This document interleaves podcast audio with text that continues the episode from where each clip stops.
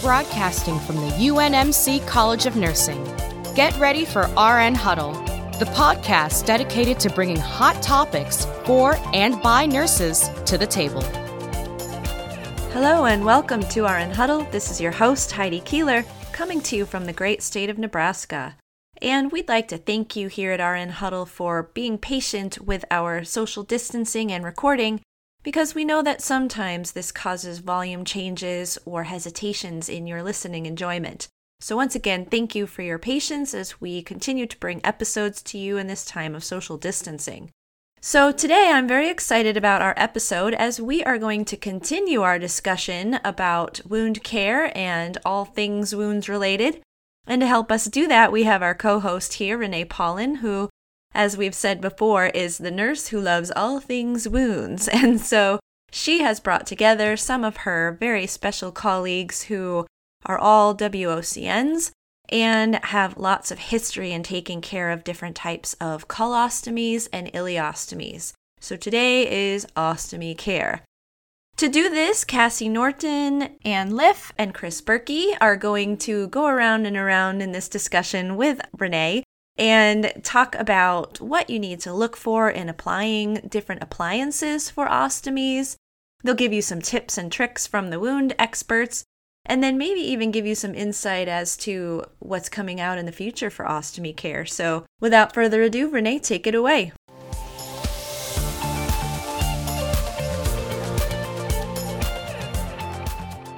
Hello to our listeners. This is Renee Pauling, co host of RN Huddle, and I would like to welcome you back to the Nebraska affiliate of the WOCN Society's Ostomy podcast series entitled Let's Take a Walk Through the Ostomy Care Journey.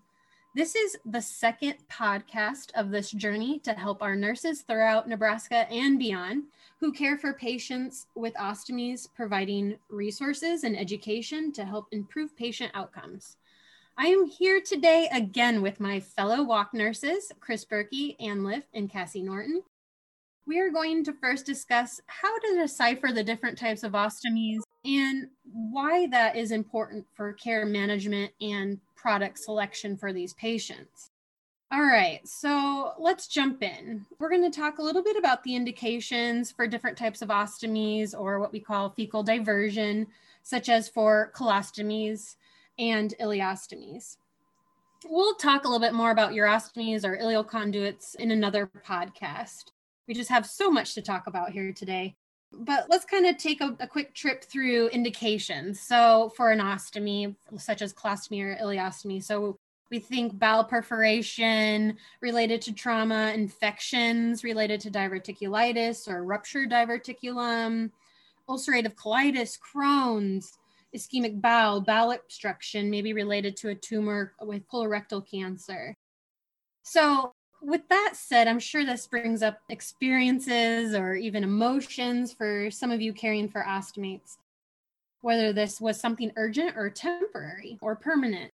It's still overwhelming for the patient. So, Anne, Chris, or Cassie, what can you share about when you're taking care of a patient with an ileostomy or colostomy and and how that assessment can be so different with even product selection.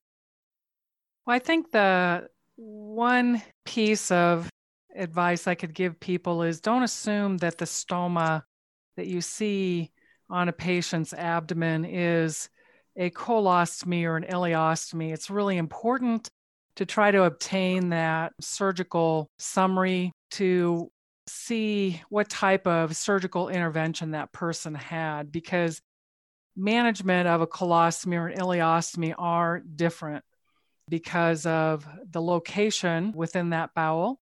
Even with a colostomy, if it's low uh, within the sigmoid area, can I do irrigation versus somebody that maybe has a transverse where irrigation would not be really indicated versus somebody with an ileostomy, their stool, their effluent, which we call it, is going to be a different consistency. And so uh, you might have some complications, such as for an ileostomy, dehydration, electrolyte imbalance, versus with a colostomy, some issues related to diarrhea or constipation.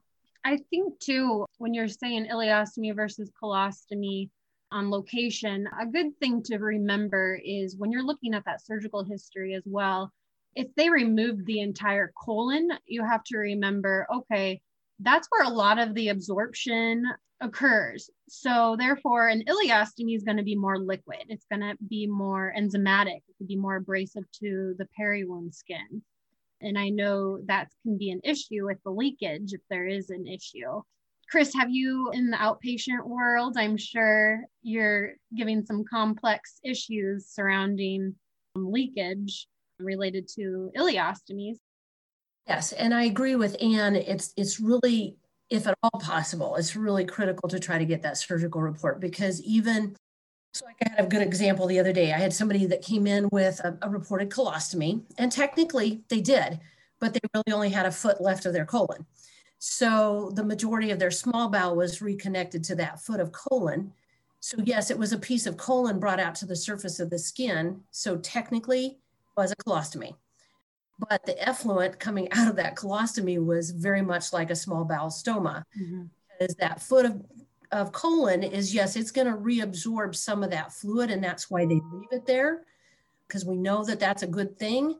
But at the same time, their effluent is never going to be formed or semi solid or maybe even very soft because of that. So it is really, really important to try to understand exactly where in the bowel that's coming from, as well as how much of their bowel has been resected.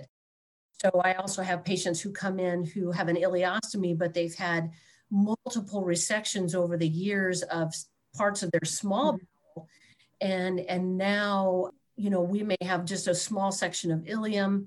And I know I'm kind of getting into the weeds here, but I guess what I'm trying to say is it is important to understand that piece.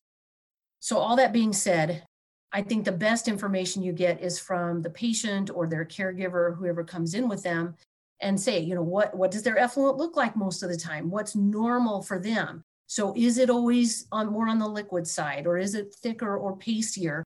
And then knowing what they're telling you versus then what you see from that surgical report, you can kind of see, do we have a problem like Anne was alluding to? So if I have an end ileostomy, they've not lost any of their small bowel, but they're real thick and pasty, I'm going to be worried about do we have somebody that's close to dehydration? What's their what's their hydration status? What kind of fluids are they taking in? What do their labs look like if I have them available to me that may show that you know they're having some dehydration signs or symptoms because we know as people get older sometimes that thirst center is not real accurate in telling us what's going on there.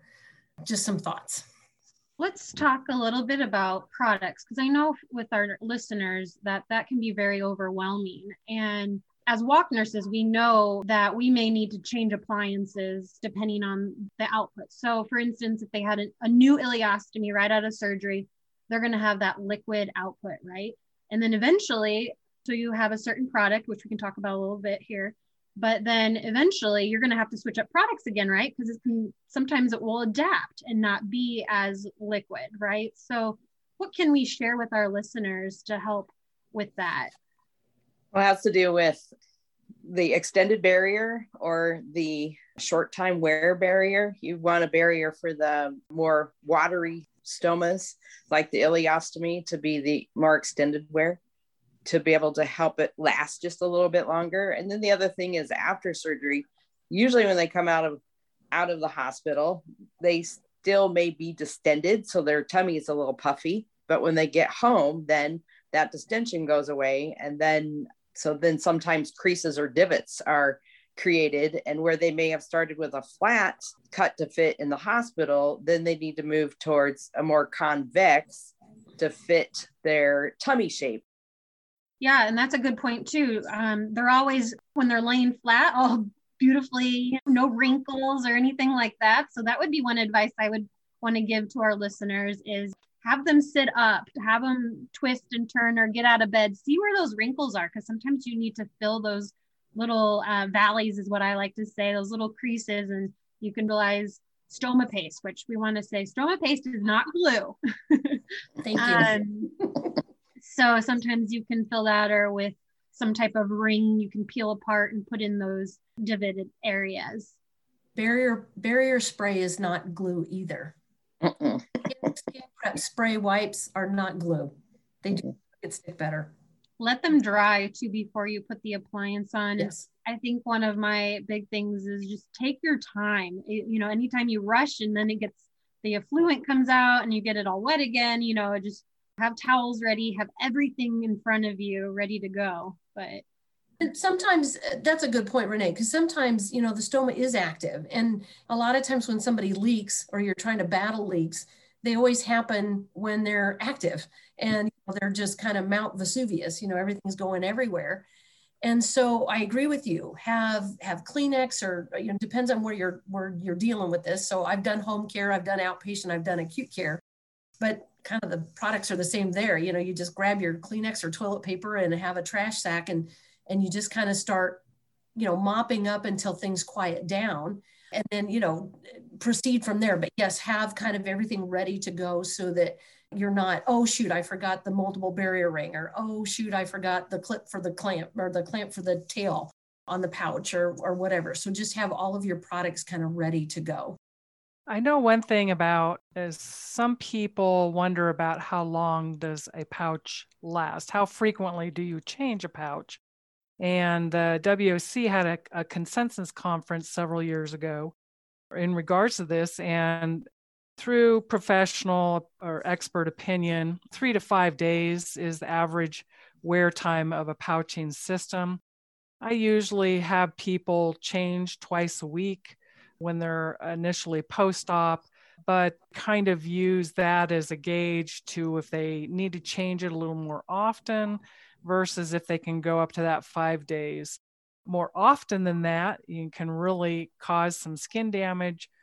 And also, some people do get away with uh, going longer, but I always say try to go at least up to that five day, take it off so you can inspect your skin, make sure that there's no problems with the skin.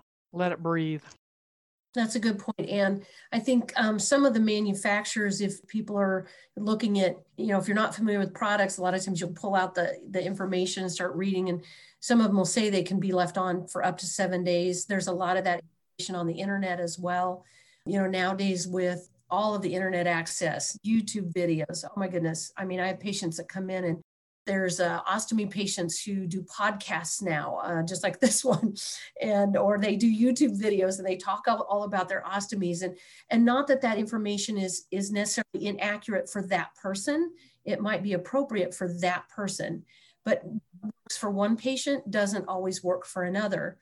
And and i guess part of the beauty of ostomy care is if it was simple and straightforward and everybody could use the same product none of us would have a job um, be okay. But at the same time that's kind of the beauty of what we do is trying to figure out well what's going to work best for this patient in front of me today? So sometimes if you're in a facility you may be limited to the products you have available. A lot of facilities have formularies and it's like they carry one product line.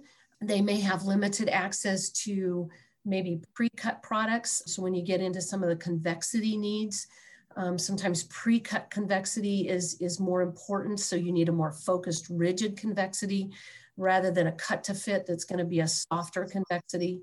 So it can be challenging sometimes, but I know Cassie can speak to, you know, getting samples and supplies and, and things like that, that you kind of have trials for patients to, to use to find the best product for them. Because like Anne said, it goes back to keeping the skin around the stoma healthy so that the wafer pouch system sticks and doesn't leak. Yeah, and when you for the listeners that may not know what the convexity is, that's when the you don't have that plastic stoma that was constructed, you know, the book classic book image. And so it's when it's more retracted. And so you need to have some convexity where it kind of pushes the stoma out in order to empty into the pouch rather than underneath and onto the skin. So that's what the convexity is. So it, it's it's important to just get familiar with the products, read it, read them like Chris had said, take out the package insert, you know, does it say extended wear? And maybe that will be more important for what our effluent that is more liquid based. So that's why it's there. and you have your formulary, bring in those reps, have them come talk to you a little bit more about their products. That's what they're there for. So bring them into your facility. I did want to mention that when selecting products, that a lot can change even depending on whether the procedure to have that ostomy was emergent versus scheduled.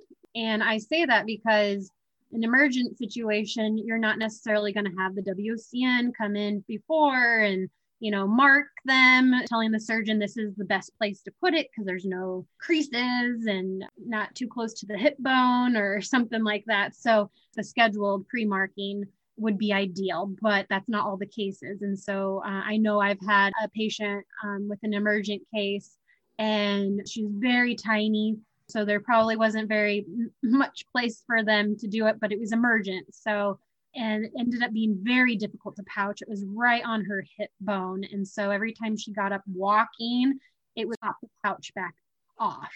So, you know, there was accessories and I had to troubleshoot.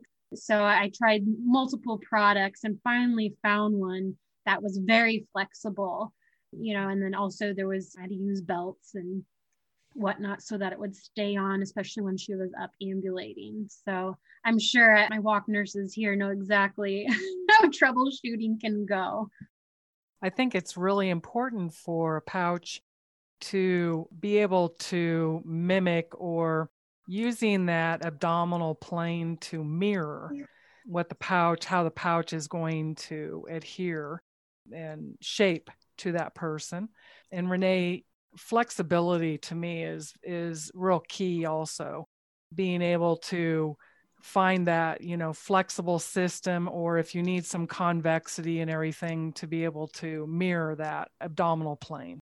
I think what happens what i see quite a bit of the time is when patients come out of the hospital again they come out with a flat wafer system and then when the distension disappears they have that divot like i talked about earlier and so I've been kind of associating it as your stoma is like a cherry sitting in the bottom of a bowl, and your flat wafer is like your plate. And if you put the plate over your bowl, then you have all that space where effluent can, can collect, and then it comes underneath your wafer and then pushes it off.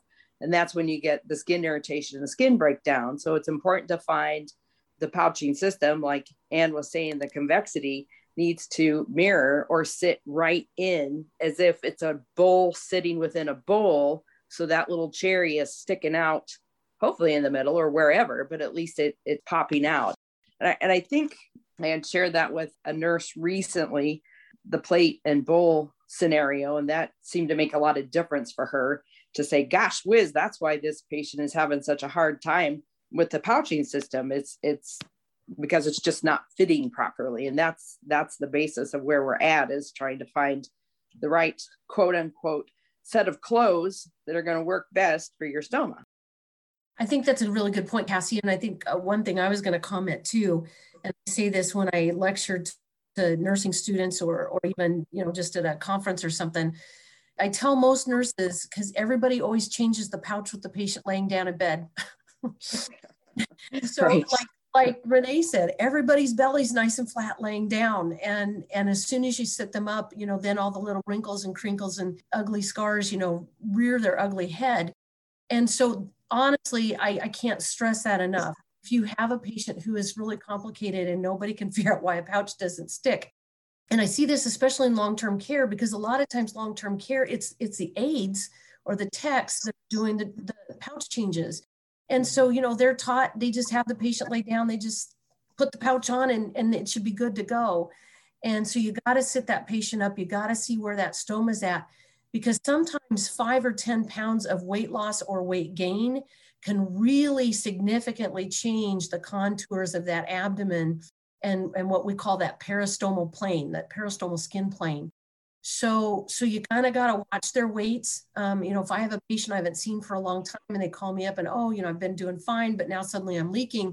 And usually my first question to them on the phone is, okay, how much weight have you lost or gained? And, and often that's, oh, well, yeah, I hadn't thought about that because now it has changed things enough that whatever system they were using isn't working for them now. And as Cassie pointed out, a lot of times people will lose weight with these big surgeries. So even if they're marked ahead of time, and I do a lot of pre surgical markings, you know, I always tell the patients pre surgery, I'm basing it on your weight today in my clinic, but you're probably going to lose weight with the surgery. And I've seen people lose 40, 50 pounds sometimes, mm-hmm. these big surgeries, especially if they have any complications. And like Cassie says, creases and wrinkles and divots that were not there preoperatively are now there. And we have to mirror or match that peristomal skin plane, just like Anne described. And I think it's important that nurses for the first couple of months are measuring that stoma weekly to assess the skin, to assess the stoma, and also to look at that suture line, which we call the mucocutaneous juncture. Here at Bryan, we use most surgeons will use sutures that are absorbable, but I have seen on occasion surgeons will use some that do need to be removed. But you were talking about like the clinical nursing assistants who will do pouch changes and things like that. I guess I have some bias that I would like to see nurses do those changes for at least a couple months until that person is stable and it's reliable system. I, it may not always be possible, but I think those are important things. All right. Well, this was all very important information. And I just wanted to wind up here and see what our WOC nurses want to share for our audience, our listeners, any advice for them in the various settings that care for their patients. Certainly, the one tip of advice I'd like to offer up is that making sure the stoma is measured appropriately. It's important to have that eighth of an inch window around the stoma. You need to be able to see a little tiny bit of skin and allow for peristalsis of that stoma to be able to come through. And then measuring particularly with loop ostomies, whether it be an ileostomy or a colostomy, it's awkward because it's oval shaped and it's important to get that side to side, top to bottom measurement, know how to be able to do that so the size is appropriate. And that will go a long ways towards prevention of leakage. So that, and, that's you know, where I look at. Measuring tools right in the box. So Right. Yes. Please use the little round measuring guide that comes with the box. Don't use a ruler. That doesn't work. It's not, it's not the right size. You, so you need to be able to use those. And one thing on that too, Cassie, is, is if you have an oval shaped stoma and the measuring guide doesn't fit, because it doesn't, you can always take the plastic, clear plastic off the back of your wafer and trace the stoma with, the, with a Sharpie pen and then cut that out and then, you know, kind of adjust your cut size you know, you can hold it up to the stoma and make sure, and then leave that for the patient to use as a template. Uh, right. And, but only for the next time because they need to measure once a week for the, for a couple of months. And sometimes what I see is they have that template from day one and they're using it on week three and it's like no wonder we're leaking it's way too big so it's important to measure thank you for that idea i like that my advice to add on to you cassie is on top of measuring it's also important make sure we're assessing the stoma for the first two months or so and uh, making sure you know right after surgery it's that there's no ischemic issues that it's nice and red and it's functioning making sure they have output make sure it's red moist and of course budded that's not retracting. And so just monitoring that and like anne had mentioned before monitoring that incision line that mucocutaneous incision where the mucus and the stoma meets the skin there making sure that that's all intact and that we're not disturbing that too much either is important. And my piece of advice would be to make sure that you're just using warm water to clean the skin around the stoma. The majority of the time, avoid any kind of pre moistened towelettes, the, such as the baby wipes, because you always have to watch for anything that can cause a residue on the skin. The, the wafer, the barrier, won't adhere to it. It may cause an increase problems with adherence and cause leakage. You always have to watch for anything that can cause the residue, such as oily soaps. You want to avoid any kind of oily soaps. I usually recommend bar soap, either dial or ivory bar soap. No gels, no shower gels. A lot of those have oils in them. Something that I'll have patients do is like soft paper towels if they can, uh, because if they want something disposable, that's that's a little more handy for them if they can do that. No oils, no nothing oily. So if somebody has any kind of skin irritation, they shouldn't be using any kind of medicated ointments underneath there. There are other remedies that we will touch on at a later podcast. And the last thing, as a group, I think we want everyone to know that there are some resources for nurses that if they're having questions, they don't feel real confident in their, their skill or knowledge, you know, how do I deal with this? There is now a web based tool through the Wound Ostomy Continence Nurses Society.